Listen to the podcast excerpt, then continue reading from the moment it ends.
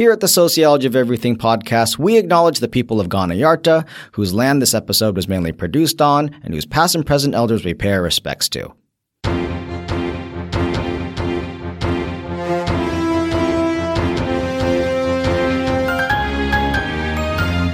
Hi, I'm Eric Hsu. And I'm Louis Everuss. And we're Lou and the Sue, and this is the Sociology of Everything podcast. And this episode is brought to you by UniSA, the university that once hosted an amazing conference on the research theme of waste. It did. It did. uh, that conference was organized by a brilliant young academic. Yeah. Yeah. yeah.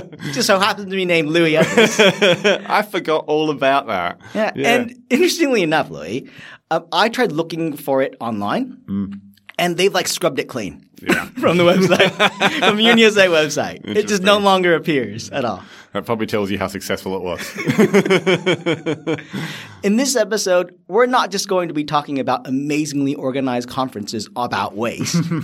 we're going to be talking about the topic of waste itself. And we're going to do that by doing a close reading of a work by Zygmunt Bauman, who we've already featured once in this podcast. Mm-hmm. And you'd think that if we were going to do another episode about Bauman, we'd do it on his most famous work, Liquid Modernity. Mm. But we're not. We're still saving that for another day. yeah. Although I think the themes from Liquid Modernity are present in the text we're looking at today. Yeah. So we're going to be looking at his famous book, Wasted Lives Modernity and Its Outcasts. And this work is like genuinely fascinating. Mm. I think it'd be close to one of my favorite pieces of sociological and social theory. Mm. I, it's something that I've used a lot in some of the articles I've written about, say, Australia's treatment of asylum seekers. And I think it's something that really helps us conceptualize how the societies we are part of produce outsiders. And so Bauman begins this piece by telling a story. Mm. What is that story, Louis? well, it's not so much his story. He begins the piece by reciting sections from a book called Invisible Cities. Yeah where a fictional Marco Polo describes to an emperor some of the cities that he's visited on his travels, but these aren't real cities. They're obviously fictional cities. Mm. Um, and one of them in particular, or the description of one of those cities in particular, Bauman's very interested, and that's Leonia. And Bauman's fascinated by Leonia because it's this city where the residents want everything to be new yeah. every day. They want to wake up and they want to put on new clothing. They want new fashions to be popular. They want to eat new types of food. Yeah. It's something that I sometimes feel myself. it's good to be surrounded by novelty. Um, but this starts to cause a problem for the people of Leonians because mm. every time they do something new, say eat a new food, yeah. whatever foods were cooked yesterday can no longer be used again. They have to be thrown mm. out every time they put on a new outfit or some new clothing, it means yesterday's clothes can no longer be considered hmm. good and useful and they have to be thrown out. So this fictional city of Leonia just starts to create waste. It creates huge amounts of rubbish. And the whole kind of intro to Bauman's book is using this example as an analogy for modernity for, hmm. for the cities we all live in and the constant drive that uh, to create new things, to create new ways of life, and the way that this drive, this constant newness, is creating waste. Yeah, I like how he likens what's going on in that story about the Leonians with what's happening in the 21st century. We think it's very fanciful that people just valorize newness, but it kind of happens every day. Like think about like fashions fashions change all the time. What was fashionable one day is no longer fashionable the next. And it's true that modernity and contemporary modern societies, we produce a lot of waste. Yeah. And in fact, if you think about this book, I think it published in 2004, to my mind, that's sort of a slightly before fast fashion really took off. Mm. And so the notion of people waking up and only wearing an item of clothing once, that mm. might have seemed a bit kind of out there at the time, but it's not anymore. There's, mm. there's literally websites set up for people to buy kind of single use clothing. Yeah. And so what Bauman's describing here is not that fictional. yeah. So in some respects, Bauman's alerting us to the fact that we live in a disposable society. But this isn't simply just true of like products and the items we consume. This is highlighted in the title itself. Bauman is trying to suggest that our lives some people's lives become categorized as a type of waste. That's right. I think the analogy that Bauman's using here is to describe the process of mm. creating newness, of creating new ways of doing things, new ways of ordering society. And he says that process is what generates waste. It generates waste whether you're talking about new forms of fashion or it generates waste if you're talking about new jobs that are the yeah. popular jobs and old jobs that are no longer popular. And the people get caught up in old industries or old ways of doing things. They become waste. And a really key point for Bauman here is that that production of waste isn't always visible. What we see is the new thing, the exciting new industry or the new outfit or whatever else. Yeah. But there's this hidden process as part of the modern world, and that's that waste creation process. And mm. that's what this book is all about, this hidden process, trying to bring it to light and make us think about this process more. So one of the insights Bauman offers in this work is how waste is actually produced and he outlines three drivers. The first is order building. How is order building productive of waste? Well, order building is the creation of new ways of organizing society, of organizing social structures. So we can think about there being orders around, say, what a family structure looks like, mm. or hmm. there could be orders around the political identities we hold, what it means to be Australian, or anything like that. It's the sort of the rules or the norms around the type of identities and the things we do during our everyday lives. And Bauman says one feature of modernity is we're constantly trying to improve. We're constantly trying to yeah. adapt the orders of society.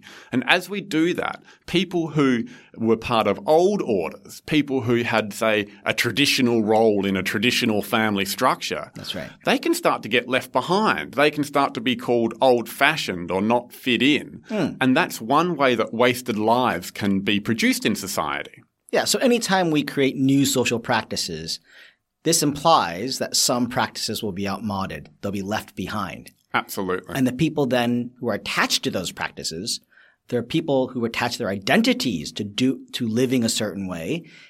They kind of become wasted. Mm. It actually kind of makes me think about, and, I, and before I say this, I do realize there's a big risk of a Trump impression being motivated by what I'm saying. but it makes me think about conservative politics and politicians who sort of feed on people feeling like they've fallen out of the, the social norms and that the their opinions they hold, the jokes they make, the things they do are no longer valued by society. yeah. Bauman probably described those people as wasted lives. They no longer act and behave and think what is considered appropriate in society. And it's what conservative politics sort of feeds on, this feeling of out of being out of place. I really want to do my Trump impression, Louis. I'm trying to restrain myself. yeah. But I can't. I can't do it. I can't do it. because when Trump says things like, we're going to make America great again, mm. he's really trying to say, like, we're going to find a place for all the people who feel left behind. Yeah, absolutely. I mean, he could be entirely wrong. And indeed, that feeling of being left behind isn't just something that like conservative Trump supporters feel, right? Yeah. According to Bauman, this is a pretty commonplace experience that people have. Because if his arguments around order building are to be believed, then anytime we come up with new ways of living, new ways of structuring society, this invariably leaves some people behind. Yeah.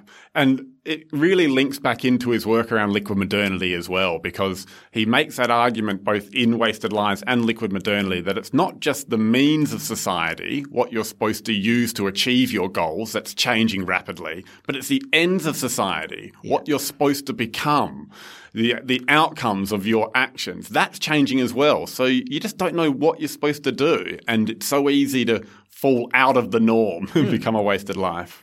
The second driver Bauman identifies of how waste is produced in modern societies is economic progress. Economic progress is probably one of the easier ones to understand, I think, because he's simply just saying that industries are rapidly changing. I mean, yeah. underlying all of this is that critique of modernity that we see across a few sociologists that modernity is this constant drive to improve, to progress, to make everything more efficient, to make things better. We're using rational logic and science. And what that does say in an industrial sense is it means we're constantly creating new industries. We're creating better ways to mine or better ways to produce energy for our electricity grid. Hmm. And that's constantly leaving some people behind. If you're a coal miner, your days are numbered. or, or let's say you worked in a company that produced fax machines. yeah. and your identity is tied to the production of these amazing not amazing, I would say that's probably Amazing. too bold yeah. of a claim. Yeah. But but yeah. these own devices, a fax machine still, Eric? You're still sending yeah. faxes. Send us an email if you want to learn more Yeah. about the podcast or a fax. Yeah, page me at. But yeah, if you, but if your identity is tied to the production of this item that no longer is useful or is considered useful, mm. then that maybe makes you an outcast in the society you belong to. And not just your identity, your ability to contribute to the economy, which is like a sort of master way of categorizing the hmm. useful from the non-useful in society. Hmm. If that's tied to your, you know, work in the, the fax machine factory That's right. or the pager factory, then the moment that industry becomes unviable, if you can't get a job in another hmm. factory and you can't pay taxes, you can't earn income, you have to rely on social welfare or something else, Bauman says at that point you stop being a normal member of society and you start being a wasted life. This is even outsider. captured, I think, in the language we use. When someone loses their job, when they're fired, when they're let go, they're oftentimes described as being made redundant. I mean, hmm. that's a horrible term, isn't it? Yeah. But Bauman would say that actually captures it very nicely. Mm. And in fact, if you think about all the ways we think about and describe the, the people who have fallen outside of the norm, say people who don't have a house to live in or anything, a lot of the language resonates with people being represented as dirty, as wasteful, as out of place. And I should quickly add here that Bauman's not saying that they actually are any of Yes. these things. He's just saying the way they're treated. They're treated as if they're these things by the structures of society.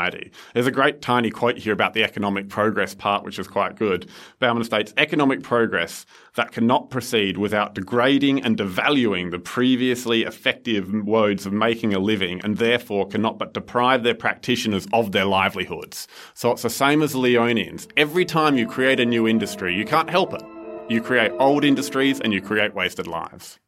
The third driver of waste production in modern societies is globalization, according to Bauman. What's he trying to say here?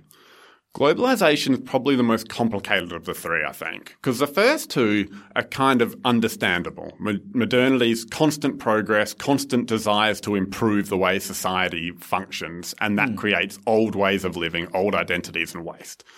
Globalization isn't a driver or a motivator of wasted lives in that sense. What globalization does is it spreads modernity around the world. Hmm. It spreads the societies that are producing wasted lives to every nook and cranny around the world so that if we think about what Bauman would maybe describe as early modernity centered in Europe, at that point in time, it's just that section of the world that Bauman argues is producing wasted lives. But as the systems of modernity, as the advanced industries, as the new political structures, as the constant drive for progress becomes the status quo across every part of the world, then every society is now producing wasted lives. So it's a spreading of the systems as opposed to a new system itself. But the other interesting thing about globalization is Bauman does also tie it to a change in how societies deal with wasted lives. Yes. So effectively, Bauman outlines a number of ways societies deal with wasted lives. Hmm. Why not start with the nicest one? Recycling! That's right. He really uses the analogy of waste through a lot of it. Yeah. But yeah, recycling. And that's essentially the retraining, the reskilling of hmm. populations who have become wasted lives. So they're brought back into the fold and they can become productive members of society Yeah. again. they're, they're made new again. They're Yeah. made useful again.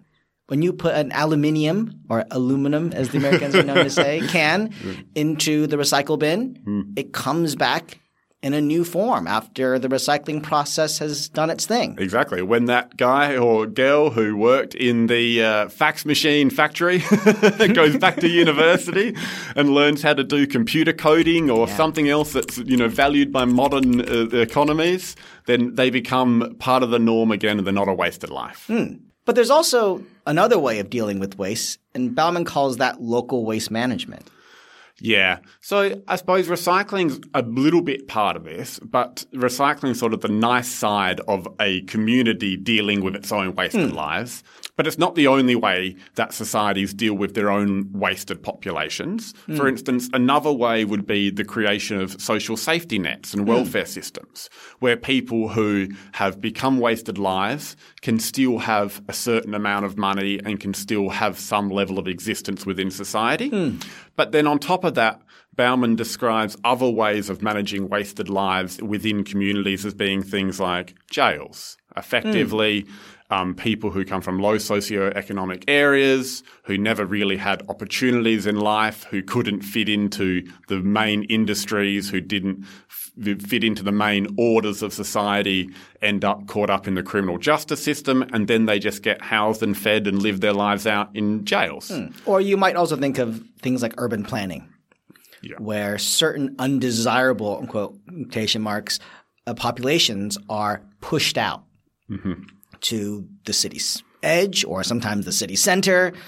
It kind of depends on the context, but essentially, these are populations that are managed. They are sometimes removed from sight. They're policed in some substantial way. Yeah, there may not be walls put up around these areas, but it's quite likely that police officers will go through those areas on a more regular basis. They're kind of controlled and coerced so that it doesn't spread out into other parts of the city. Hmm. Which, I mean, all this is quite appalling. This hmm, is, is 100%. It's, it's not a good way for for this to happen in a modern world, but this is what Bauman says happens of wasted lives. Hmm. Now, there is one more though, and this ties back into globalization. Exciting. Because Bauman says one traditional way that societies, particularly earlier on in modernity, hmm. during the periods of colonialism, Yeah. although colonialism is ongoing, but during the early phases of colonialism, Bauman says societies used to deal with their wasted lives by shipping them away, by hmm. sending them to other countries. And indeed, in Australia, if you're not uh, a member of our First Nations people, we are a settler society, and the first of those settlers were criminals. Yeah. yeah. They were considered to be excess. They were considered to be excised populations that needed to be sent somewhere, somewhere else. Yeah, absolutely. They weren't the best and brightest, to, to quote Trump. they, they sent us their criminals. Except in Adelaide. By the way, where we're recording this podcast, didn't have convicts in Adelaide, South Australia. Find people on Yeah. both sides, Louis. Yeah, yeah. Sheep, a lot, a lot of sheep, sheep farmers. Are they farmers? I don't know. Raisers, people, sheep people, but but not criminals. But yeah. Anyway, th- that's that was one of the main ways that uh, societies at the start of modernity used to deal with their waste of populations, according to Bauman. But globalization happens, right? Yeah, and Bauman argues that the world is full now. What does he mean by that? Well, he doesn't actually mean that we're overpopulated. What he means is what we said before. Globalization has now spread the processes that produce wasted lives to every part of the world. Okay, yeah. There's no longer a section of the world where the people hadn't, uh, you know, submitted to the relentless progress of modernity and which, say, European countries could send their wasted populations to because every single part of the world is producing their own wasted population. So Mm-hmm. globalization has shut down that traditional method of wasted lives being dealt with. All right, Louis, so then where does that leave us? Well, I suppose the earlier ways that Bauman said wasted lives can be dealt with still occurs. Yeah. So, uh, and we see that a lot with people saying how we are supposed to have three or four careers, or maybe it's up to nine or ten. I don't know what it's up to now. But a big part of the narrative in Australia, and I think across many kind of wealthier countries, that people should be expected to go back to uni or retrain and retool. So, recycling's still in play, but there's a lot of areas around the world where there's not enough wealth for governments to have large retraining schemes that are subsidized or to have large social welfare systems in play to help manage wasted populations. And so Bauman says what happens with a lot of wasted populations now is the production of refugees, is the production of people who aren't, who don't fit in to their local society, their local country. And so they get pushed out kind of in a traditional colonial way, but unlike colonialism, there's nowhere for them to be sent. And so they become a global waste population, a mm. kind of globally unwanted population that floats around looking for a home. So essentially what Bauman is trying to bring to our attention then is how refugees are mistreated in this world that's full of waste. Yeah.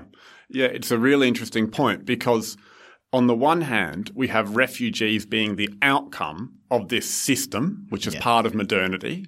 And Bauman's not someone who individualizes the problem through no fault of their own. Mm. It, it's modernity is the problem. The relentless drive for progress is the problem. That's what creates wasted lives. And then the poor people who fall into the position of wasted lives Bauman says that the terrible thing about this is that those people become subject of attack mm. and criticism. We'll offload our anxieties onto these people.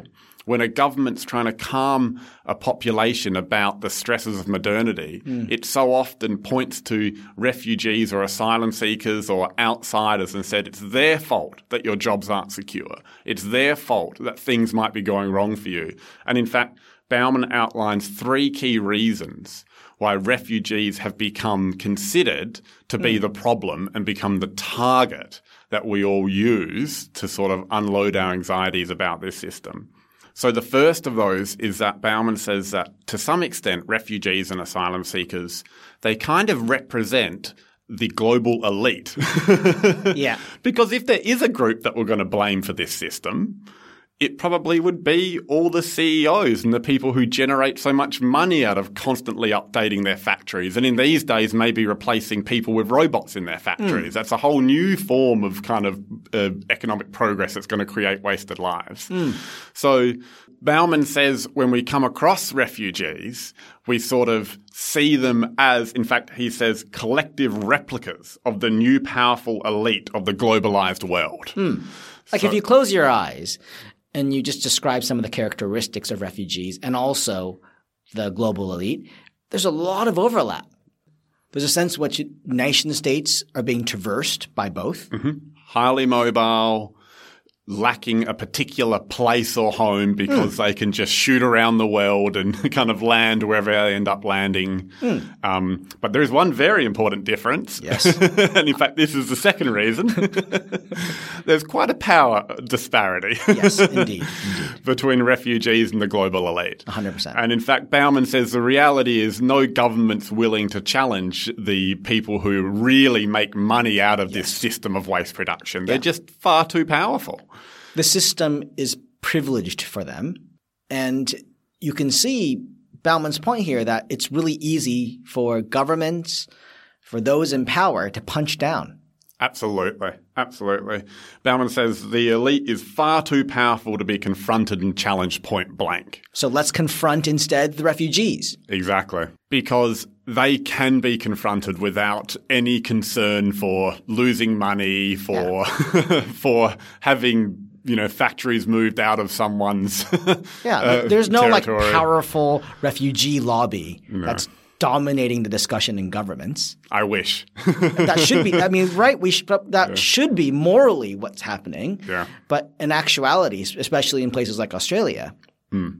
the interests of the well off are certainly represented yeah but you see less of that for those that are oftentimes scapegoated yes and in fact, this brings us towards the final reason that Bauman gives for why the refugees become the target for our discontent mm. around this system. And this for me is probably the most interesting one. And it actually brings us towards a segment we like to call Say What? we look at a quote and need a further explanation. Louis, you've got one for us today. I do. So this is a quote where Bauman's talking about the way we uh, hate on refugees. Yeah. And he says, one of the reasons is this case because they, and I quote, bring home distant noises of war and the stench of gutted homes and scorched villages that cannot but remind the settled how easily the cocoon of their safe and familiar, safe because familiar, routine may be pierced or crushed, and how deceptive the security of their settlement must be.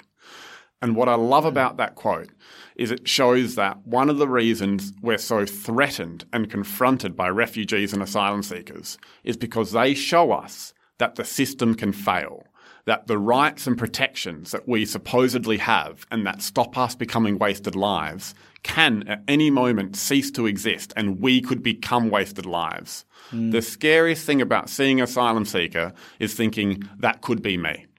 Mm. I'm a little bit of political turmoil away from becoming asylum seeker. And we can go further than that. One of the scariest things about, say, seeing a homeless person is the notion that if I lost my job, how long would it be when I had a roof over my head? The insight I really appreciate that Bauman is offering here is that he's trying to help us understand why we blame the homeless person, why we blame the refugee. And this takes us full circle back to the story we recounted at the beginning of this episode about the Leonians. The Leonians, they didn't just produce waste, they were like repulsed by it. They were, because they had to distance themselves from it. They wanted to eviscerate it. They wanted to destroy it. They wanted to never exist. And it's the same when we're confronted with people who have become wasted lives. We want to construct such a strong us and them narrative that we can't see ourselves in them, that they are fundamentally different from us, even though Bauman would say they're not. They're just people who were created as wasted lives by the system, as could happen to any of us. So we really need to view this from a systemic point of view. Mm. Why are we living in the ways that we're living? How do we deal with waste? These are very important questions to be mm. asking. Now, of course, it is important to note that while a lot of people have found inspiration from this work, a lot of people have applied the ideas that are found in this work to a whole variety of different contexts, it's also been subject to a lot of critical scrutiny. There have been numerous critiques of some of the ideas contained in this work, and one of those is articulated by the work of Kevin Hetherington.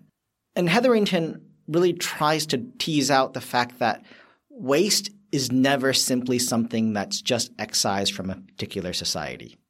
It somehow also finds its way back. And more than that, according to the work of Gillian Wiley, we maybe need to think of waste as having its own type of agency. Hmm.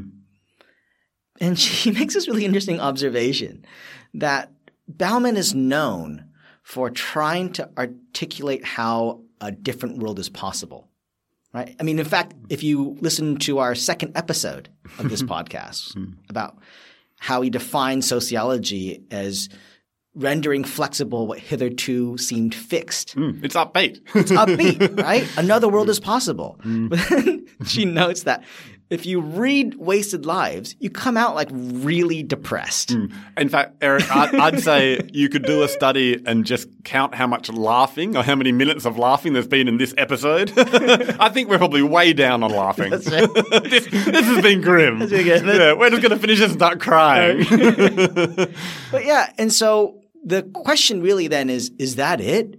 It's a really important criticism, and it kind of feeds into a, a a whole collection of criticisms that come towards Bauman and others who focus on these really violent exclusionary structures in a way that doesn't acknowledge the agency and the experience and the resistance and the meaningful things that are produced by the populations who are excluded. Mm. Because it's not just like you're categorized as wasted lives and that's it for you until society decides to recycle you. Yeah. You're still a human being of agency. Even in the most dire circumstances, people find ways to resist and to generate meaning. And inside the structure that Bauman creates in this book, he doesn't really provide enough room for that to be acknowledged. Yeah. So long story short, remain hopeful, everyone.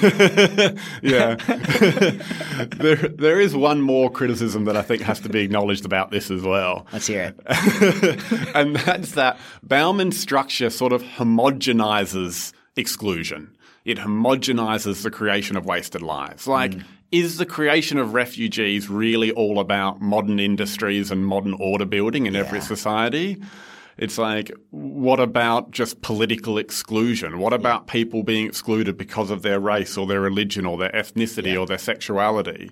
Not everyone actually has an equal uh, ability to fall into the category of wasted lives. And are there some types of practices, are there some types of identities that should be put on the margins of society, that should be outcast? well, I think in some ways he does acknowledge that because he does sort of say that the global elite probably should be the target of our insecurities. But yeah, he does not acknowledge the fact that even though he says we're fearful of wasted lives because we could all become wasted lives, you know, they bring home the stench of, of gutted homes and things. But in Australia, the reality of there being political upheaval and the creation of refugees, at least for me as a white uh, Australian, is um, not very likely. Uh, you've brought things on a down. sorry, sorry, finished finished on the downer again. But you know what? That's what it is. well, thanks very much for listening as always. Uh, we'll catch you in the next episode. Thank you. The Sociology of Everything podcast is created and hosted by Eric Hsu and Louis Everuss. It's produced and edited by Eric Hsu. To learn more about studying sociology and other exciting programs, online or in person, at the University of South Australia, visit unisa.edu.au where you can search for more details. The Sociology of Everything podcast is primarily produced on the lands of the Kaurna people. The hosts of the podcast would like to pay their respects to elders past, present, and emerging. The opinions expressed in the Sociology of Everything podcast are that of the hosts and guest speakers. They do not necessarily reflect the opinions of anyone at UniSA or the institution at large. If you'd like to get in touch or learn more about the podcast, then visit our website at sociologypodcast.com. Thanks for listening.